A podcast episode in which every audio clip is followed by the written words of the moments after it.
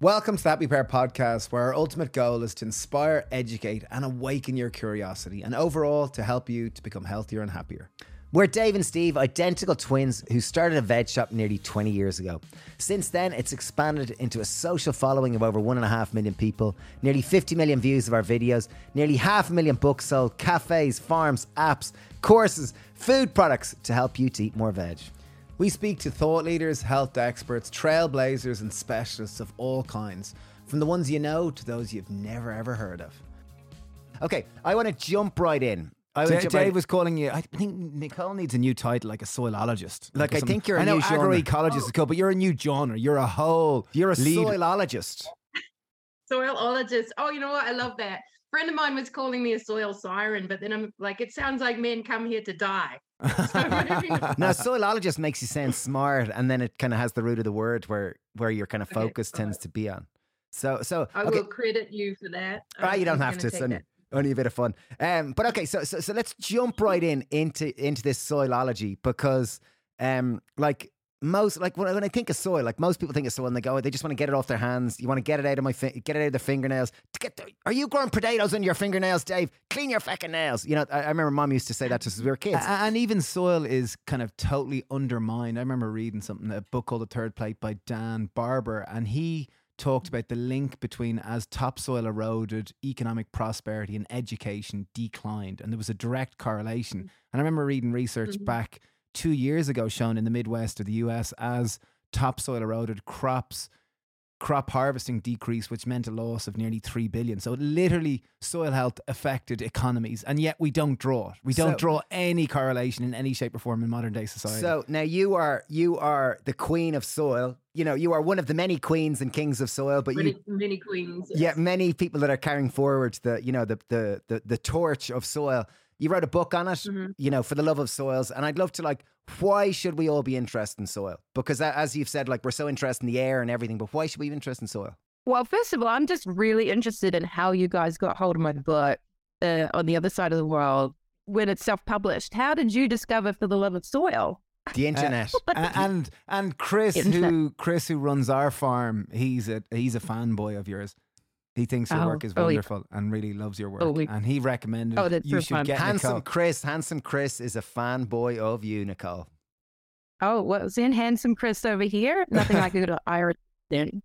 Um, oh, so back to the question at hand. Why soil? And it's something that I think for me has always, it, it just always makes sense. Like you guys, you know, like we're playing in soil from a very young age, getting it in your fingers, up your nose, um, and feeling really uh, discouraged by what I was seeing in New Zealand as a five-year-old, which is just huge erosion scars all over New Zealand. And just having the sense of something is not functioning like it should, and it's important. And why is it important? Well, because it's the foundation for everything. Like you talked about economics, uh, it's our water cycles, it's climate cycles, it's nutrient density, it's biodiversity. I mean, it's affecting what's happening on the Great Barrier Reef. It's affecting acidity in the ocean. I mean, there's nothing really in my mind that doesn't come back to our mistreatment of soil.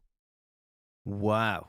Okay. Well, well, okay. Well, well make a couple of links there, because that's, you know, that's a big jump for most people, for me included, even, you know, where you kind of go, okay, soil is connected to most things. Okay. Well, I know soil is connected well, to food. Wait, wait, just ultimately everything is connected in the, in the, in the nature of human life or yeah, life. Okay. I get that. I get that at, philo- at a philosophic level, but okay. So everything is connected. So I get food is connected to soil, and I kind of get, okay, well, animals eat it and then they kind of fart, and then I get that soil sequesters carbon, but how else, how else is it linked to everything? So let's take ocean acidity, because I think a lot of people don't make this connection. Um, if you consider potentially, you know, Rattan Lal talks about we have lost two hundred gigatons of carbon from soil since the advent of the plow. two hundred gigatons. I think how many zeros that is in slots. I couldn't tell you actually. I think like fifteen or something. Um, And then also we have fossil fuel burning and the amount of carbon that's going up into the atmosphere, which also, you know, that grew, that carbon's come from underground, stored vegetative, you know, from millions of years ago.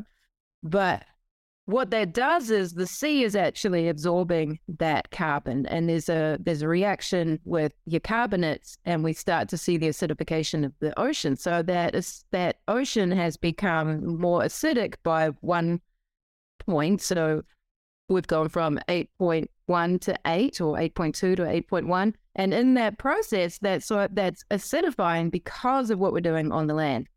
And so people are like, well, if we had that much carbon that was being lost and burnt, then the atmosphere should be a lot higher than atmospheric carbon, but it's not, because of that amazing sink that the ocean is. So is that almost like that? So say, for example, there was loads of crops, there was loads of vegetation on the Earth's surface, and therefore it absorbed the rain. There was lots more roots, you know, absorbed the rain, and it kept the kind of, it kept... it didn't reflect the, the sun and whatever. And, and the acidification is almost that since we've kind of tilled the land and we've kind of bared a lot of the land naked now. So the sun bakes down on the land, the land heats up, the clouds don't actually rain on the land, and they rain in the sea. Is yeah. that some factor to do with it? Or is the, it's the carbon in the atmosphere raining down in the water or in the it's, sea? It's all, it's all interconnected. And I think our Western minds try and pull everything apart and see the, the, the, the smaller components, whereas it's all interrelated. So even thinking about what we're doing on land in terms of desertification or the practice of like chemical fallow, which is where um, farmers now, they feel like to conserve water, that plants steal water. So they, they will actually spray fields out to have nothing growing. And then what that does is they're actually affecting the rainfall of their neighbors downwind. So Milan, Milan, a climatologist, did some research to show that eighty percent of the rainfall in the Mediterranean basin came from within the basin, that this rainfall is from water that's fallen onto that ground and is then being transpired by those plants. And you've got volatile organic compounds and microbiology that are all leading to this rainfall cycle. And we disrupt that. We just shut it down. So a lot of practices on farm say to people, this is This is far beyond your farm gate in terms of the impact that you're having on your entire community and the entire world, actually, from practices like coming in and cultivating everything, bearing things off is, one, you're disrupting that water cycle and you're contributing to climate dysregulation. Wow, it's it's so in, in, like inherently interlinked. Like I'm quite it, technical. Oh, hugely, of course. Yeah. But like anything. Sorry, we can make it not. Yeah, no, no, it's, it's yeah, fabulous. No. I'm I'm loving it. I just want to roll it back a little bit for anyone who's kind of new to this topic, and the, the idea that like traditionally growing up, farmers were meteorologists, they were biologists, they were physicists, Perfect. They were chemists. They were some of the most learned people because they had to interrelate so many different systems to grow food in the most harmonious way with nature. Unfortunately, the Perfect. Advent of the modern farm farmer in many cases is simply a chemist, learning what chemicals to spray on the land, and largely what they're harvesting are subsidies, not even vegetables or animals or whatever yeah. it is they are doing. And just wondering, like, how has this come to pass and what is the impact this is having on the soil? It's phenomenal, really. And I feel like we're at the end, we're coming to the end of like a one hundred forty year long experiment. And that experiment was, hey, let's, we're going to try all these different chemicals. We're going to really simplify things. We're going to make it easy. So everything became a fix, and we changed our mindset from being proactive and thinking for the longer term to just this short-term fixation.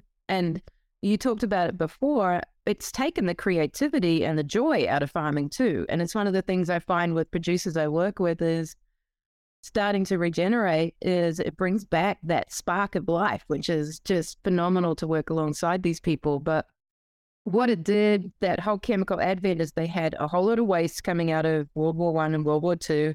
They had chemicals to get rid of. And those companies just shifted from the war machine to each other, from the war machine against the land and against nature. And that was an easy thing. Now we have this one spray that's going to fix this, except now we have this, it's caused a fungal disease, so we have a fungicide, and now we have insect pests, and we've got this pesticide, you know, and now we're on the treadmill, and it's really, really hard to get off. Wow. And this is like, are, are not, so, so when I think of farmers, like most people, when they think, like, even, even I walk around Ireland, and Ireland's a green country, and, and, you know, you walk around, and it's a lot of pastures and grazing land and whatever. And I kind of, um, like, are most, are most farmers using chemical pesticides, and like, is it kind of eighty percent, ninety percent? Is that just the kind of general practice across the board? Oh gosh, you know, it's probably close. And it depends, right? Are we talking Western, Eastern, what part of the world. So if we look at the U S, it's probably ninety-five percent of producers are farming that way. Wow, even um, even my mother, um, my family-in-law, or, or my wife is Polish, and her family are from a real rural town in Poland. That's very traditional. And uh, even her father, who grew up farming in the old school methods, but I see him putting on his suits, going out, spraying the field, and it kind of like, kind of like, it just feels like incongruent to how he lives this traditional, very beautiful, wholesome way of life. And it just seems like even it's kind of tapped its way into this simple old school way of life, and it's kind of sad. And and mm-hmm. the kind of, and almost like the, the promise of chemical uh, pesticides and fungicides and herbicides is that you get better yields with less work. Yeah, it's, it's a short-term yeah. hack. Yeah, At it's a short-term cost? hack. I think as humans, we are we are more tuned into the short-term hack, and this is the problem, because now what we're seeing is the chronic pay. Like we're pay- we're now paying for that, right? And that might be epigenetics. It might be like you could spray a fungicide on yourself, but actually it's your child that ends up with autism, learning disorders, autoimmune um, cancers, right? And we're not good at reacting to that. We're not good at reacting to something that doesn't happen instantly. And so the the fix from chemical sprays, you could see the insects die immediately. You can put nitrogen on and you see things green up. So it gave us as humans like this instant fix of like, oh, this is working, not realizing that we're depleting soil carbon, that we're depleting microbial biodiversity, like the insect populations are crashing. You know, we're all starting to see the consequences of this now, but it's got to the point, like literally the land is saying F off. Like landscapes now are telling people to get off. Like if you can, if you can read a landscape and listen and tune into what it's saying, it's telling people to, to we say in New Zealand, bugger off. Wow. wow. And, and that's because can I, they're can... naked, they're hungry and they're thirsty. Yeah. And they're literally screaming, right? They're screaming at us. And it might be, we see um, thistles or plant species that are really spiky that are now herbicide resistant. And so they're like, they're trying to fix that land. They're trying to rehabilitate that chemical residue. And they're trying to get the farmers off the land. And this is what we're seeing is the movement of farming, especially young farmers, off these landscapes, because actually that's what the land is telling you to do. Yeah, because I've heard you talk about weeds. Like you mentioned there, the ability to read a landscape. And in our Western view of life or paradigm, one plant is edible and is fabulous and a weed is bad. And we get rid of it or we spray it or we dig it up or whatever. But weeds, or these plants that we define as weeds, have a serious function, and it's and it tells us what's what's happening in the landscape. So I wonder if you could talk about this, because I've, I've heard you talk about it before, and it's beautiful. Oh, it's so it's so fun figuring out what those indicators are of plant species. And the interesting thing is, all of our major commercial crops, our annual crops, they were all weeds once, and and we learned to domesticate that weediness. Um, and then that becomes challenging because there's other weeds that like similar conditions. But I, I ask people to look at weeds as indicator plants through these five veils. So is it trying to tell you that there's bare soil, right? Nature abhors a vacuum. You're going to have plants come in and cover that ground very quickly. Um, is it due to low organic matter? So we see plants specifically that respond when soil carbon and organic matter is, is low. Is it due to a mineral imbalance? Is it due to a microbial imbalance? Or is there actually a toxin release happening? So we'll find plants that will respond to radiation. We'll find plants that respond to um, heavy metals or like chemical contamination. You'll see weeds that specifically are coming in to um, bioremediate or phytoremediate those conditions. So if you start asking that question when you're out and about and go, okay, I wonder what this plant's trying to tell me. Like if you think of the Irish situation, a lot of your soils are very bacterial dominated. And so then we get some of what we call early successional weed species. So that might be your thistles, that might be your nettles. Um, daisies. Huh? Nettles, like I noticed in the... in the Nettle. w- Nettles, yeah. Just any kind of waste bit of land, nettles just show yeah. up. Like, and, and someone told me that nettles are a good indicator of healthy soil. I'm not sure if that's true because they've long tap roots and they tap into minerals. They're bringing minerals up what from deep down. What they're telling you is this... that there's an excess, right? And typically, so people think, oh, that makes it fertile, but there may be an excess of potassium or nitrates. And it, it might be because in the past that was a camp where animals were sleeping and pooping, or it might be someone's dumped a whole lot of manure there, or there has been um, fertilizer applications. It might be on the edge of a forest where the trees are dropping a whole lot of leaves. And so we see that's where nettles love to grow. Um, and so it's not saying it's good or bad. And I think that's our tendency, is to put something into a box. It's just, oh, actually that that's what it's remediating. Wow. And then and then dandelions. Dandelions have a large taproot, and they're typically to break up tight soil, aren't they? And to bring minerals from deep down up to the surface. Mm-hmm. Yeah. So again, bacterial indicators, and they, uh, some people think of them as functional calcium indicators. They can be high potassium. So similar conditions in a lot of ways. So what we find is, as we start to nurture and bring our soils, or, you know, allow our soils to come into balance, is we'll see, you might see some dandelions, but you're going to see other species being able to um, grow in those conditions. Amazing. Uh, you, you're mentioning yeah. also about, and this is a linkage which I'm just, it's a stupid question, but I, I kind of enjoy stupid questions because they kind of reveal things as well. So so ca- we all talk about carbon in the atmosphere, and oh, there's so much carbon and we need to sequester. It's a new word which I learned in the last five years. Sequester, it's a great word. It makes me, I, I feel smart when I use it, but we sequester it, we sequester it via the soils. And I'm just thinking, we're talking about carbon in the soil. And carbon, how mm-hmm. I understand it, it's from matter that dies and decomposes, whether it's fish or humans or bones or leaves or plants. This all dies and it ultimately turns into carbon. And rich, healthy soil yeah. is soil that's full of carbon. Isn't that right? Yeah. And then when we till the soil, when we till the soil, that carbon is released into the atmosphere, which is negative because we hear, oh, there's so much carbon in the atmosphere and that's why the climate is is going up. Is that, yeah. am I being yeah. really simple there, or is that... Um, a little simple, and you're missing the main pathway. So the Thought main so. pathway for carbon is through healthy plants, diverse root architecture, and root exudates. So plants, you know, we know this is about eighteen eighty-one, is that plants are leaking exudates, exuding um, material out their roots. Right. And and so scientists are like, stupid plants are just leaking all over the place instead of going, I wonder what, what, why are they leaking? And this leakiness contains um, biology. It contains um, carbohydrates, carbon, hydrogen, and oxygen, um, contains fatty acids, contains communication signals. There's all sorts of things going on around that root zone. But a big part of that is being moved through that soil system by fungi and by other biology. Um, And so this is the key part, is we need to get plants healthy again. Uh, we need to support plant health. We need to make sure we have the ground covered. You talked about that. Um, but having that diversity of plants so that they can get that carbon pump working. So just because you have a living plant on the ground doesn't mean it's healthy. It doesn't mean that that pump is working.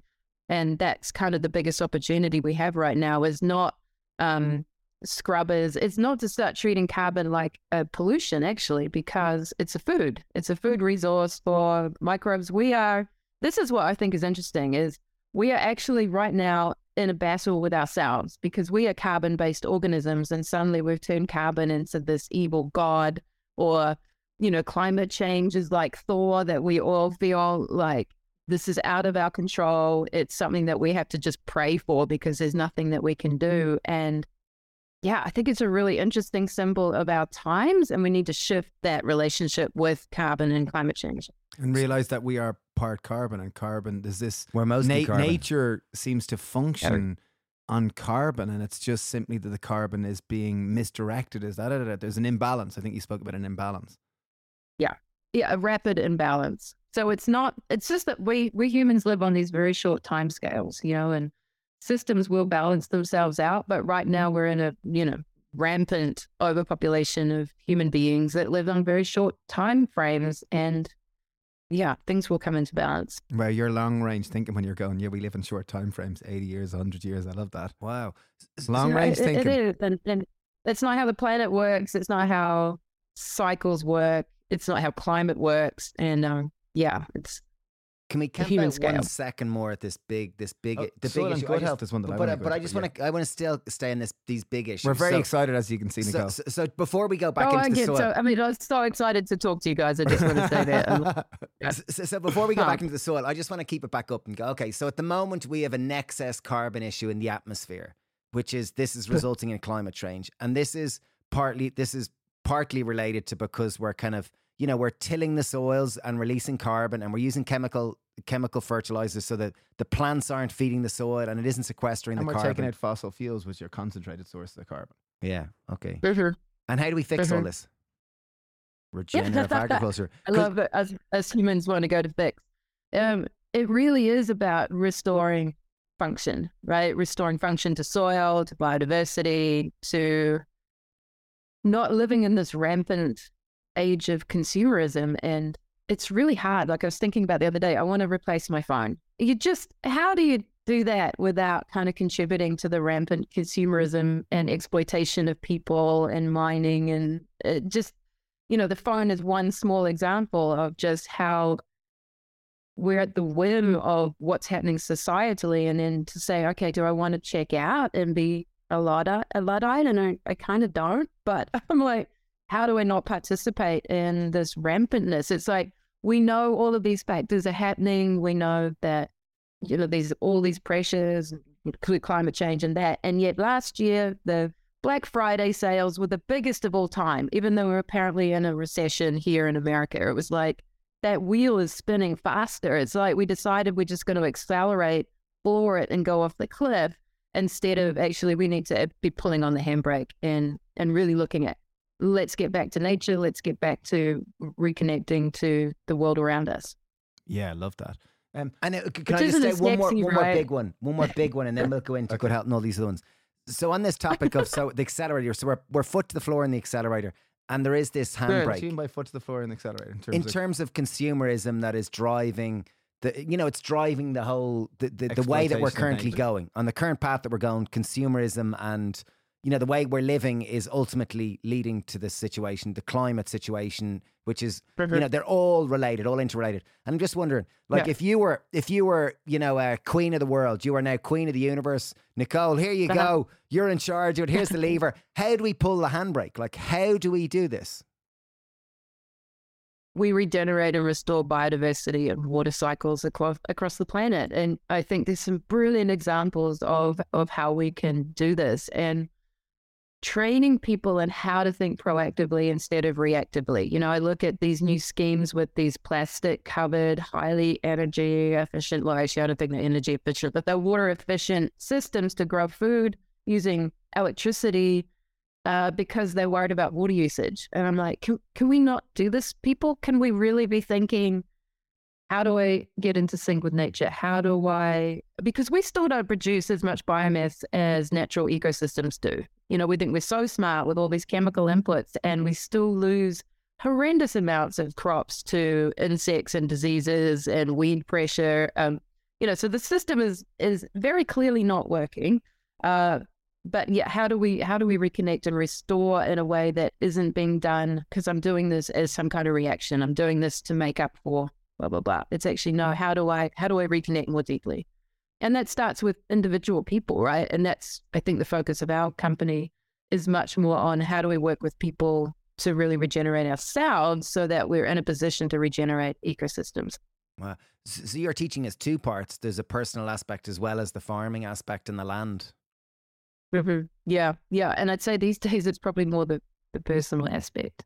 Wow. Um, because I'm starting to realize that without that, there's no regeneration of landscape. There's just a whole lot of knee-jerk reactionary behaviors, like someone will plant a cover crop. It's like last year, they're, they're going to put all these cover crops in, and it's very exciting to see, you know, the U S D A say, hey, plant cover crops because it'll build soil health.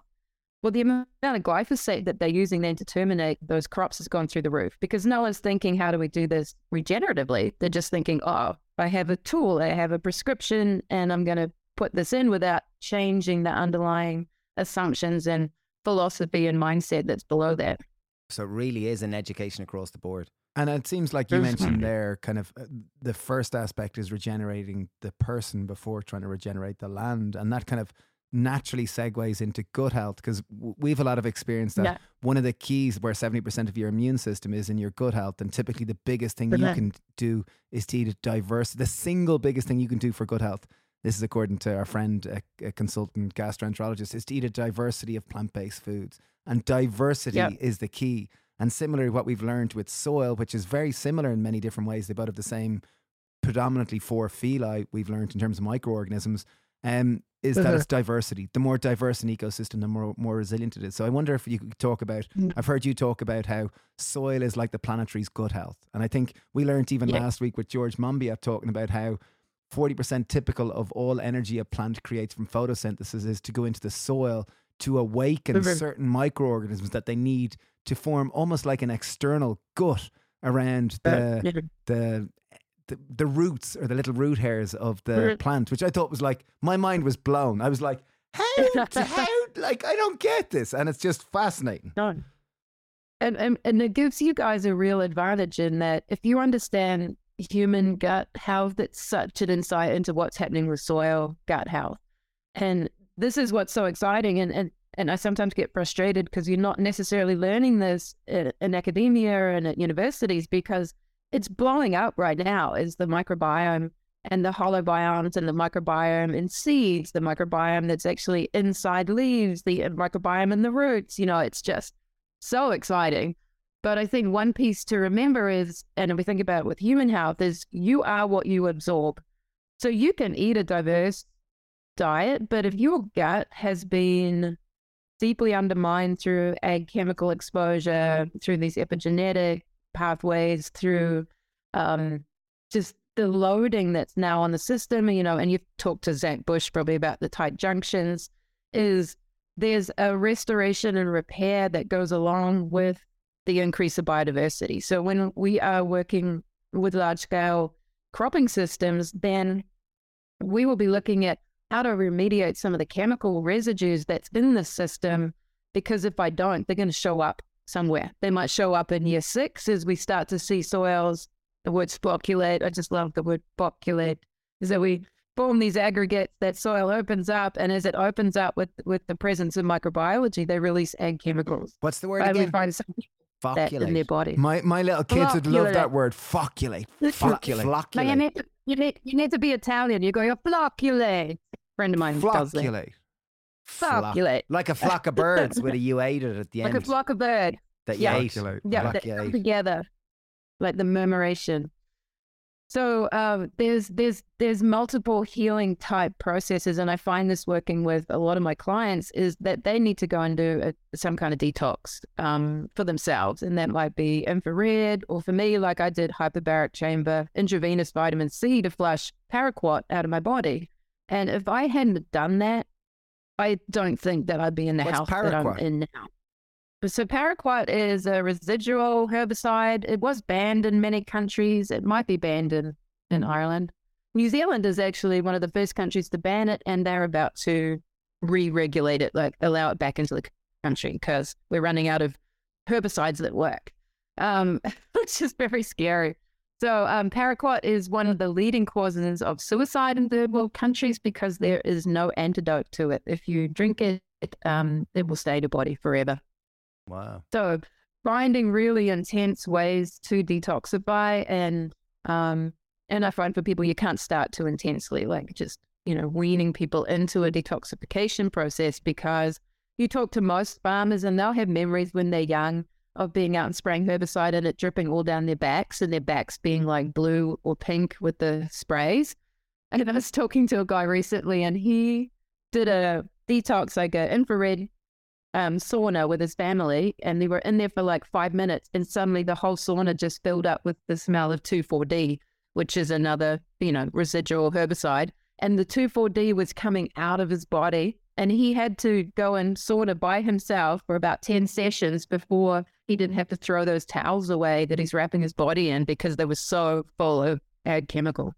Ah. Oh my word. Well, yeah, because when you think about it, the skin is the biggest organ of elimination in our body, yeah. and it's we are like sponges. And the same way, it's it's interesting, like uh, we wear shorts all year round, and mm-hmm. my wife and my mom get upset because when I'm eating, I, I'm a messy eater and I get it in my face, and instead of using a napkin, which is a bit barbaric and I probably shouldn't be admitting this, I wipe I wipe my hand on my face and then I wipe at my legs because I know the food is going to be double absorbed Your through my legs. Napkin. Well, like I know the food is going to be absorbed again through my skin, so why waste it? Like it's just nutrients. I do like, the same. It's beautiful. Thanks, guys. Beautiful. And barbaric. Sorry to anyone we offended. You really no, are. No, I probably wipe it on my G. Yeah, it's yeah. like yeah, my jeans were covered in grass stains and dirt stains, yeah, yeah. soil. Yeah, yeah. And stay so, on your bent. So, so, so that's really interesting that, like, as part of the healing process, like, because obviously your your background is in agriculture and ecology and that perfect, like, as we call you, soilologist. Um, and, sure. and, and it's interesting when you go help farmers regenerate their lands, it has to start with the individual and go, okay, well, you've been, you have X amount of ways of looking at how a farmer's work. You've got to recalibrate their own beliefs and their, how they own live as well. I'd imagine it's all linked, isn't yeah. it? I, and it just it honestly blows my mind. Some it, it blows my mind all the time. But I, I have an example that was just so fascinating. I met this cropping guy, and he was saying every time I talked to him, he'd get a headache. And I'm like, oh, thanks, mate. It's so nice. And then he's like, look, I'm I'm just too old. I'm too old to learn anything new. And I'm like, dude, you're my age. And I think we were only like forty at the time. Um, and he uh, and I didn't really like push him on it. I'm just like, that's interesting. Why do you think that might be? Which is part of the coaching process, is you don't give someone the answer in terms of, you just allow them to open up to their own answers. But he gets up the next morning and he says, I've realized what it is. I said, what? He said, um, I'm drinking, and I'm drinking a lot. And he said, I say that my main commitment is my family, but yet when I get home, I actually go into the shed and I drink and I'm not with my family. Um, and he just he had this whole moment where everything kind of opened up, and he could see it clearly, is the things that he thought he was committed to, which was regeneration of land and spending time with family. All of his actions were in the total opposite. And as far as I know, like, that must be, yeah, I don't know, maybe seven years ago, he hasn't had a drink since. Um, and that wasn't, oh, wow, I did this for somebody. It's, how do we create a space where we actually take the time to reflect, because we're all so busy and we're running faster and faster that we're not giving ourselves time to really, you know, what am I committed to, and where do my actions align with my commitment or not? Um, and to just take that moment. And so what's possible now for working with a, with a, with a cropping guy like that is he can now take different actions that were impossible before because he had a headache and he couldn't do it and it was too hard and he couldn't think. It's just amazing to me. Wow. And like, I've, I've heard you talk about, like, say, when we link gut health and soil health, and we talk about that humans are mostly at a microorganism, at a microorganism level, we're more bacteria, fungi, archaea and yeast than we are actually human D N A. And that how our microorganisms function massively dictates how we live, like, and massively, our and our health in so many different ways. And similarly with soil. Yep. Soil, the more diverse, the more rich in microorganisms, the more it, it, it's in balance and in health. And I wonder if we could talk mm-hmm. about just the importance of micro microorganisms in soil and having this variety of them. Mm-hmm. Yeah, and I think it's why it's so important that we want our kids, as long as you know it's somewhere that's being managed regeneratively, to eat soil, to eat soil and repopulate ourselves with these microbes, because we have totally crashed the biodiversity in our own gut, and a big part of that are the organisms that are coming from soil. So you might have heard of the vaccine that they're developing for P T S D, no. the Mycobacterium. So it's a it's a specific organism found in soil, and they've discovered that um, the membrane on these particular organisms, if you concentrate it and you inject it in someone's body, they are more able to deal with stress. So they're looking at it as giving it to first responders and the military for people that are in those very stressful situations to mitigate P T S D potentially. Wow. Um, so, you know, post-traumatic stress syndrome. And it's because we just don't have these organisms functioning like they used to in our body, and we've disrupted them from, you know, antibiotics, not eating a diversity of plants, um, exposure to chemical, all of that has disrupted our gut microbiome. But also the plants that we're eating don't have it on them anymore or in them. So the endophytes, so the organisms that live inside plants, are changing because of that chemical exposure. So I think just like a human baby when it's born, you know, if it's born vaginally, it's going to have a very different microbiome than a baby born through C-section. Well, a seed that's grown in a plant that's in high chemical exposure, that's all the nutrient loadings, that their microbiome in that seed that then is carried on to where you plant that is totally different than a plant that's grown in a very regenerative, biodiverse environment, that they're, they're passing those microbes through that seed that then is also signaling to that plant that this is the type of environment that you might need to be exposed to. It might be hot, it might be cold, it might be dry, it might be wet, that we are setting clients up for success. But what we've been doing in the past is setting clients up for failure. Wow. So it's almost like that over the last one hundred fifty years since we've kind of adopted this this system of chemical agriculture, as we've eroded our own, uh, the soils, our, our microbiome has changed and our own capacity to deal with stress has changed as a result of this. And like when we're talking about bacteria, micro or organisms, anyone listening might go, what are you talking about organisms? Are these ghosts or are these like, what are they? It's, it's that we live in a bacterial planet that's so surrounded with microorganisms. They're everywhere. They're yeah. in our food, they're in our gut. And the idea of living in a sterile environment or actually cleaning a table, sterile it, is only going to be completely temporary because yeah. there's, there's microorganisms. Like if you don't like bacteria, you're living on the wrong planet, as our gastroenterologist, Doctor Alan Desmond, always says. So like it, it's just it's amazing. Oh, like it's yeah. yeah. And I think of the planet more as a fungal planet. Like I feel sometimes that I'm being farmed by fungi. That fungi, because your microbes will change your behavior. They can change how you feel, which changes your thoughts, change your digestion. I mean, the whole thing is being run by these invisible organisms that you can see if you have a microscope. But I feel like fungi really are dictating what I'm doing. So, you know, there's fungus fungi right are the here boss. Fungi are the boss. There's fungi all in there. What, what are those fungi? fungi that work what, what are those fungi grown behind you? That's lion's mane. We do oh, like a good nice. line. Oh, I love a good wow. line. Yeah. Oh, can we talk about how plants communicate and the importance of mycelium yes. networks? Because many people, and it's only kind of, I, I'm learning more about that plants communicate via releasing chemicals, which awaken We're, certain little microbes. And that they do various things and they communicate in an incredibly intricate language. And part of yeah. the communication um, network network is mycelium, which is fungi. Yeah. And I wonder if, if, if we could talk about that, because this is mind-blowing for me and for many people listening. The fungi wide web. Yeah. Yeah, the fungis and the fungals. Um, I, it's so very interesting. And I think if we think about our own perception of the world, we really are deaf and blind and dumb to what's happening around us. And you think every single cell, imagine every single cell has like a million receptors on the outside of it, waiting to receive some kind of signal or release some kind of signal. So all of that microbiology in your gut or in the soil is waiting for signals. And because they can't see, right? They don't have eyes. They don't have legs. They are waiting for a signal that says, are you my friend? Are you my foe? Do you want to get it on? Are you some food? And they're waiting for these signals all the time. So the more that we're learning about the plants is this incredible chatter that a plant has with that microbiome to say, I'm under um, some kind of stress or there's an insect attacking me. They will signal to specific groups in the soil. Those, so- those microbes will release these metabolites, these different types of chemicals to the plant. And then the plants... Um, It's called induced systemic response, but basically the plant's defense system switches on and it can't do it without this microbial partnership.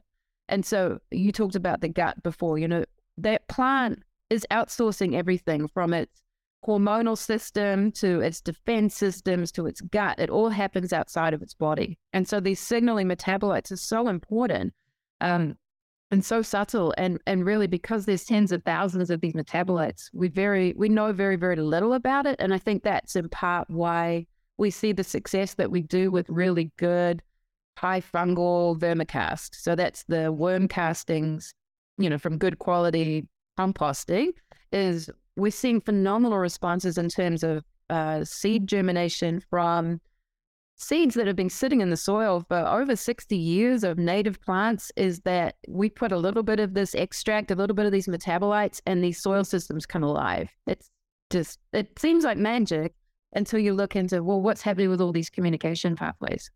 Yeah, I heard you talk about wow. a little a little um, organism called the water bear or the moss. Cool. And tardigrade. Yeah. Just so cool.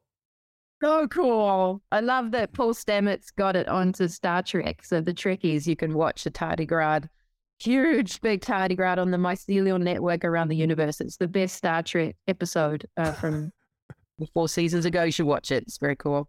Um, but the tardigrade's fascinating in terms of when we think about where did these organisms come from, their genetic, their D N A is not similar to, I think, maybe a couple of other organisms. But on the planet, it's perhaps come from outer space. It might be evidence of alien invasion onto the planet is the is the evidence of tardigrades. So they can survive like ten thousand times and it's, the radiation. It's, it's, it's a microorganism. We're not talking about a monkey now. We're talking about like something that we can't see and it lives in the soil. We can, you can, you can almost see it. So it's like, um, like one, uh, so like zero point one of a millimeter, um, like a millimeter. We can see it, uh, just barely. And so they have eight legs. They're these fat, cute, until you zoom up close to their faces, and then they're quite terrifying because they have this big round claw-like mouth that they're, they're siphoning in um, bacteria, and they feed on lichen. Um, but they're adorable. Where do they and, live? And they, if you eat them, huh? Where do they live? Everywhere, even in the ice sheet in Antarctica, the top of Mount Everest. The only places that we don't find them are in these highly chemical abused landscapes.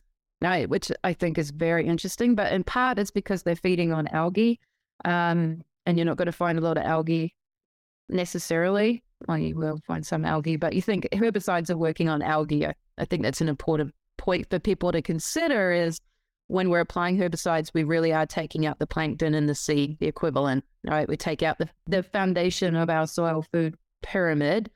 But these tardigrades, um, if you scrape off some lichen, even like in the city, go and find some lichen, scrape it off and put it underneath um, in a microscope, you could you potentially could see some. Wow. And you were saying they can survive like two hundred sixty degrees below zero and above boiling yep. point above and in outer space. And desiccate their bodies to three percent of their water. So they can go into what they call a ton, and they take that water out and they'll sit there. And the longest they've recorded it is one hundred twenty years. They found some lichen from Scott Base in Antarctica. They added water, and these these moss piglets uh, sprung to life. So they are the secret to cryogenesis. So there's a lot of interest in them in, in terms of that human side of things. But I think for me, it's just the magic of these organisms and how little we know and understand. And, and what, how we what take them for granted. Do? What do they do? Do they do good stuff? Are they goodies or are they baddies? Well, I don't believe in good and bad. Oh, sorry for being so binary. binary but what, what do they do that we know of? They fascinate. Are they friends? Are they foes? Are they allies? Or, or are they... we getting it on with them? Are they oh, food? Are no, they friends? Are they foes? If you get on with them, you crush them. I think that might kill them.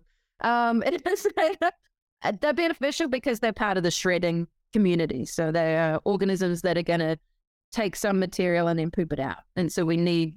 you know, like your pill beetles or slaters. I don't know what you call them in Ireland. The one, the roly-poly ones. What do you okay, call them? Yeah, yeah. Centipedes? Are those little like... No, they roll up in a or... little ball. You find them eating um, like woody material. Oh, yeah, I know them. Yeah, they're under raw logs and stuff. Yeah, yeah they're, they're not that pretty. Yeah. Also important, and they're incredible accumulators of heavy metals. So they are really important, that these little pill beetles, slaters, I don't know. They call them pill bugs here. Pretty anyway, cool. But it just highlights good. Even just one little microorganism of how important or how fascinating they are, and how we just. I'd love them. to. I'd love to link it all together now, and and regenerative farming seems to be the link across it all, and like that seems to be. Could you talk about regenerative farming? And what does and regenerative how, farming and how mean? It links it, and how do we transition from where we're currently at, and why we have to, and all those big questions. Yeah. Um. I hate labels and boxes. I think labels and boxes are what have got us into this mess. And I think it's a tendency of our Western minds to want to put things into a box. And I'm, I'm almost moving away from using regenerative agriculture as a term because it's being greenwashed really fast. Um, and so for me, what I'm interested in are what are the outcomes? What do you see? I actually, I was working on a on a research project, and I proposed that we actually measure the cortisol levels in farmers, so in their urine, to see how stressed they were when we started, you know, on their transition to regenerative, regenerating the landscape, and then what their stress levels were at year five or six, because we hear that anecdotally, you know, your stress levels are going to reduce. Um, they they didn't go for it though. The farmers didn't think that was a good idea. I thought it was brilliant. Wow. um, But like, I'm interested in the outcomes. Are you improving the quality of the water that comes off your property? Uh, is your soil starting to act like a sponge? Because what we see globally right now is flash floods, droughts. That is not because of climate change, people. That is a land management issue. So can we, can we, it, it, climate change plays a part, all right? But what is happening with land management? Um, are you slowing water down? Are you increasing the nutrient density of the food that you produce? And nutrient density itself right now isn't very well defined either. Just want to throw that out there. Um, are we increasing the biodiversity? Do you have more birds and bees and butterflies and, and all of that on your property? And are you happier? You know, and are you more, are you in a better financial, do you have financial freedom? Like, I think that's an important piece too. Do you have financial so freedom? I don't think, I don't think many of yeah. us have financial freedom. That's, that sounds like a myth, really. Oh no, it's not. No, it's not. And so that's part of what we do with some of our training is what is your, what's the world that you have around finances and money? How does money show up for you? How does it occur? Because yeah, financial freedom is something that I went to work on maybe three years ago because I never had money and I was always in debt. Um, I was like, that's not regenerative. I'm really, I've got to look at what my stories were. And what was interesting is my stories all came from my Irish ancestry, which is that money is hard work, money is struggle, and you'll never have enough. I don't know if you guys can relate to that, but absolutely. I, like, I think it's okay. baked into the, into, you know, it, the deep, deep, it, deep. It's baked it into our microorganisms, unfortunately. It is totally likely. So by even just identifying that I had stories around money, my family has stories, my ancestors had stories around money, and it's not true. But it's it's just it's not true. It's just a story that our particular cultural vein um, pushed through the system. And so by starting to peel back my own stories about money. And I could see it through my actions. I could see it through the outcomes, you know, my bank balance, the debt, um, never feeling like feeling I was always just running on a treadmill to going, okay, how do I transform that? And it starts by this, my internal thinking about money. And, as and it got so, better. yeah, I shifted that. So financial freedom is now a possibility. It is now a reality for me. Wow. Good, good job. job. That, that's the total epitome of um, like how we live ourselves is how the world around us lives, almost or, like or like can, as you said about regenerating like regenerating the land starts regenerating the person. That it's like how we yeah. I've got I've got just an analogy for it, you know, that expression of um life doesn't happen to us, it doesn't happen for us, it happens from us. Like it oh. actually reflects, you know, how, how we are within ourselves and our own relationships. It's likely mirrored from life itself. That's right. And for me there's no separation, and I know it's a, I mean it's I don't know who said it, Socrates probably, there's there's no separation between that and an outer landscape. So the more that I I guess I can manage my internal landscape, and that's through food, that's through my thoughts, that's through my actions, and then how does that translate to working with people or working with landscapes? For me there's no there is no separation, um and so being able to read my own body, read landscapes, read other people, check my assumptions, because there's always assumptions working along the way. Um, then uh, for me, I feel like, gosh, if everyone, if we were all able to do this, how different would the world look? Wow. I really... And I'm not saying I'm by any stretch of the imagination, right? It's still, it's a journey, and that regeneration is a journey. And I think that's where the challenge with defining something when you're on a journey, like where are you along that point, and wherever you are is perfect, instead of like, I'm not good enough. You know, I should be Joel Salatin. I should have the health of Zach Bush or look that good, you know, like it's like mm. stop comparing yourself to others and, and, you know, just be really grounded in this present moment. I really admire the whole holistic approach that you're taking, that it's not, you know, isolated as in the destination, it's the journey, and it's starting with self. Yeah. Yeah. Yeah. And I think part of it for me more recently is feeling like I don't need to know it all as well. Like we have so much information being thrown at us, and I like the geeking out and I like all the technical, but actually it's not important. It's the patterns, it's the connectedness, it's the diversity, that those kind of big themes are more important than I need to know what this organism's called and what the chemical signature of it is, which is fun.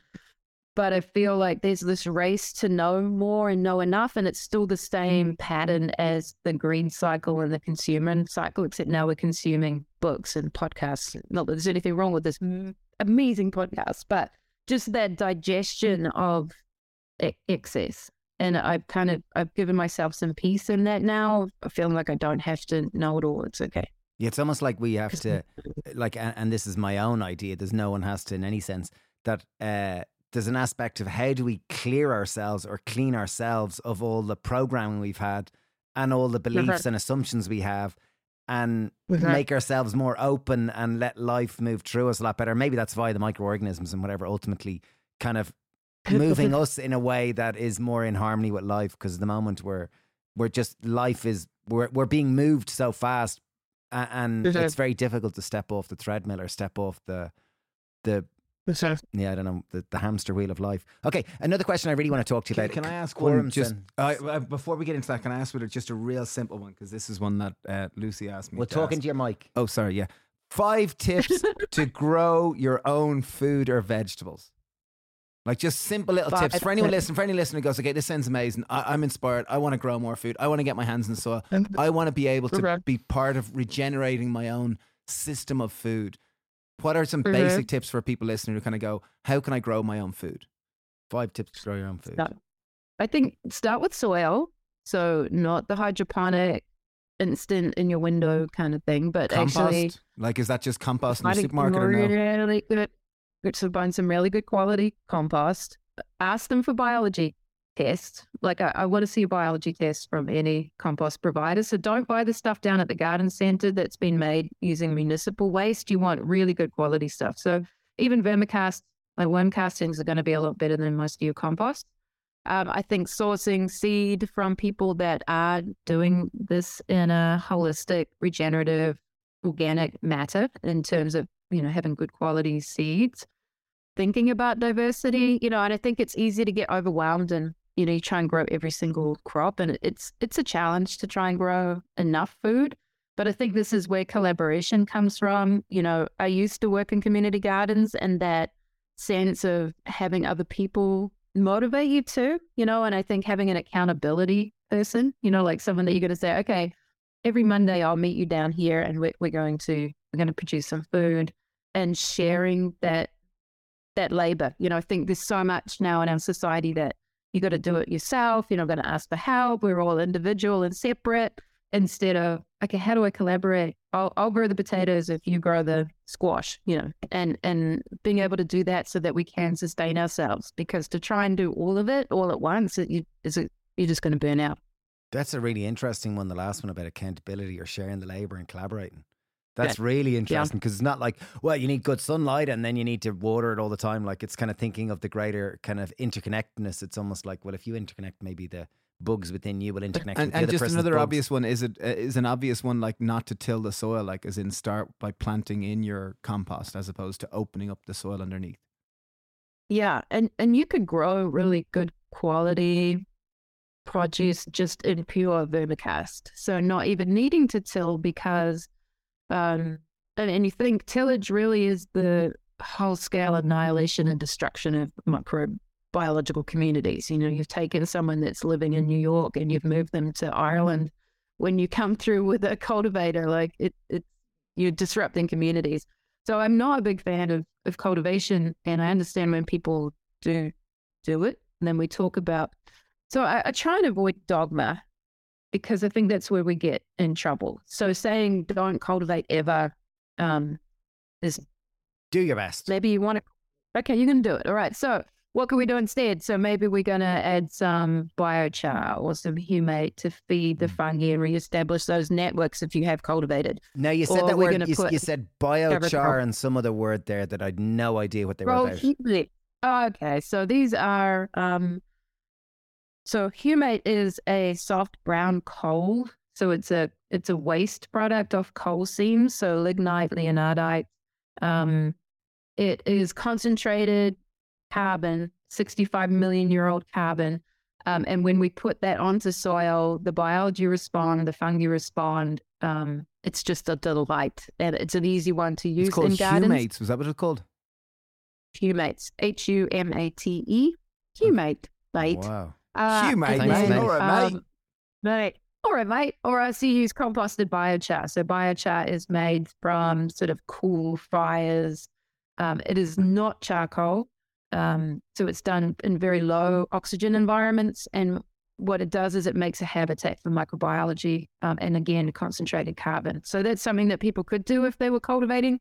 Um, if you don't want to cultivate, that's where, yes, compost, mulch, just thinking, how do I really cover soil um, and protect it, especially in a home garden?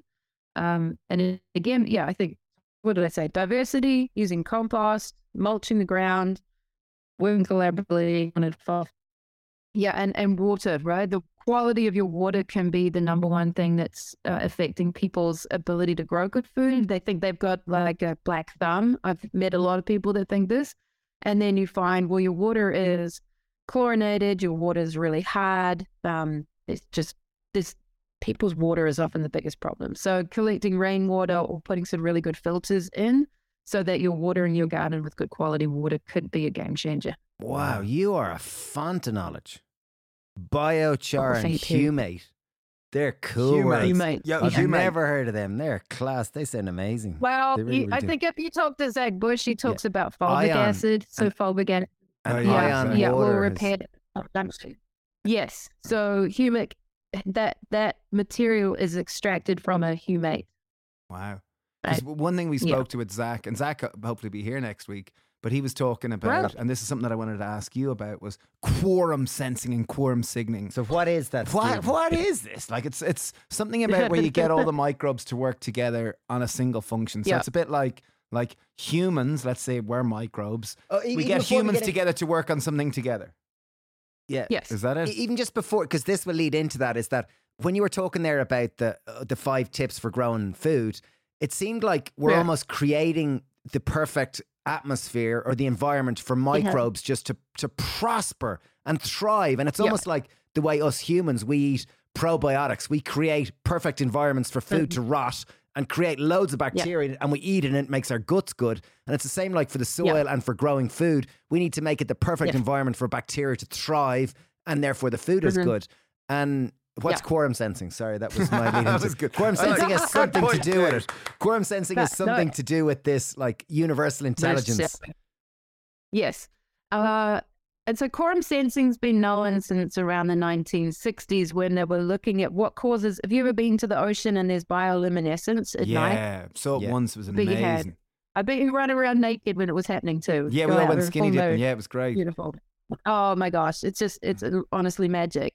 But it, they were, and how is it that those are organisms, right, that are luminescing, and they all illuminate together. And it's actually a chemical signal that they're sending to each other that says turn on, right? So we can see bioluminescence flare up because they are receiving a signal from a chemical that says switch on, in this case, the ability to illuminate. Now, in your own bodies, think, you might have strep organisms in your body, but you you don't have a sore throat. And then at some point it goes virulent and, you, and the sore throat develops. That was a quorum signal. So it's a chemical that microbes release when that population re- re- reaches a certain threshold. They switch on, they gene express for virulence, right? Now you're sick. It might be for biofilm. So some, some organisms use this. Plants will actually release these quorum signals Um, to switch biology on or switch them off. So you think of all of that huge biodiversity, the amount of microbiology that might just be in a teaspoon of soil, you know, oh, sorry about the dog, uh, millions of organisms in a teaspoon. A lot of them are dormant, right? And they're waiting for a signal to switch on, to start reproducing and, and populating. So quorum sensing is just one of the aspects of signaling that happens in soil. Um, And what's interesting is they're developing chemical signals to turn microbes off, which is quorum quenching. So they've developed one of these signals to turn off cholera. Why it's not released publicly and across the world, I don't know. But what's interesting is that that signal to turn cholera off in the body is the same signal to turn botrytis off in a plant. So there's this connection from plants to humans in terms of these chemical signals. That's the same. That just, I just think is astounding. It's almost the same way that they look at the longest living people, or, they, you know, we talked to, who was it? We talked to someone recently and he was saying that the, the most, the strongest, there was this idea of Darwin's idea that the survival of the, fir- the fittest, and people had the idea that, oh, well, that's shooting, individualism, that's capitalism, that's yeah. individualism. Whereas if you look back to the books, it talked about the, the, the, the actual, the most, the, the strongest and healthiest plant was the one that was the most connected. And if you look at the longest living humans, you know, they took, there was a T V show here in Ireland recently where it showed like lots of long living humans. And I talked about, it was all about interconnectivity, like the most connected people were the ones that typically live the longest. And I'm looking at this and kind of going quorum sensing. It's the idea about connection. It's like, you know, it's ultimately being able to almost be like a snake charmer or something that can play this magical tune and make these things wake up, and suddenly life prospers and thrives in a very different way. Like, yeah, that sounded crazy. Yeah, and what we're realizing is the more subtle that we are, the more effective that we can be. And this subtleness can be in the chemistry of your blood. It can, and how we affect that with our thoughts. It could be the intent that you have when you're out in a when you're out producing food, like I always sing to my plants, they love it, um, of just that nature and ecosystems and the biology and these chemical signals are so subtle, and we feel like we have to come in with a hammer and we have to make it this way and we have to put this nutrient on and we have to force the system, when really most of the time we just need to get out of the way, and we need to be really looking at, yeah, like how subtle can I be? And if I'm out there being all grumpy and yelling at the neighbors and and all of this piece, how is that affecting the outcomes? And the research is starting to come through to say that that is actually true, that we are emanating these these signals all the time, and we're affecting each other, and we're affecting our landscapes, we're affecting our microbiome. It's probably the way that we've kind of collectively created the environment that we currently live in. You know, it's that we, and as I mentioned earlier, it's so difficult to jump off the machine that we're existing on because we're so interconnected. And it's not until we can individually and collectively slow down that then, and maybe it's this, this idea of the mass tipping point, that when ten percent of a population kind of change their perspective, that is the, almost the point at which, when more than ten percent, that's the point when, you know, systemic change tends to happen. So Nicole, yeah. You're amazing. You, you really are. You're, you're you, so I heard smart. You're over in England twice this year, and I wonder, would you no. come to Ireland? I would. I want yeah. to come and see you. That would... Great. Can we come hang out? Yeah, yeah we, we can put you up yeah. and feed you, and we can talk all things vegetables because you're amazing. Oh, I'm coming. I'm doing it. Yeah, I want. I'd like to come to Ireland, and that was the plan. I just hadn't made any plans. Cool. Brilliant. When, when you be here? Is it? It's, I, I think a Summer. friend Abby Rose uh, said that you were coming in June to England, and um, I think in August or September. I was chatting to her yesterday. Yeah, you know, so I'll be there in June at Groundswell, and we're also doing an intensive um, two-day event at Althorp, um, which has just been an incredible joy and gift to work with the Althorp estate, I must say. I have to pinch myself regularly. Uh, and then at Groundswell that last week of June, and then coming to Ireland in first week of July. Brilliant. First week it's been of July decided. Can't wait. I'll put David's in my diary. Spare room. I'll put it in my diary. Yeah, I got a spare room. I'll just yeah. check my wife, but yeah. I'm coming. Yeah, spare room. Yeah, yeah. July. First week of July, yep. Yeah, put it in the diary. Brilliant. We Fantastic. Can talk all things geeking out. And is there anything you want to plug in terms of your, your coaching or anything? Is there anything you want to mention? Because you're amazing and we love you dearly. Well, I have a bunch of online courses. Um, and so if people are interested in the courses, and also my book is on Audible, and I really encourage, I know people are busy, don't have time for reading. So actually having Audible books, I think, is helpful. Um, and it would be great to see people at Groundswell and um, just, yeah, connect with people. And, the, and your book is called For the Love of Soils. Soil. For the Love of Soil. But as you can tell, it's not just about soil. No, you're linking so many things together. Like, you're a proper connector. Right.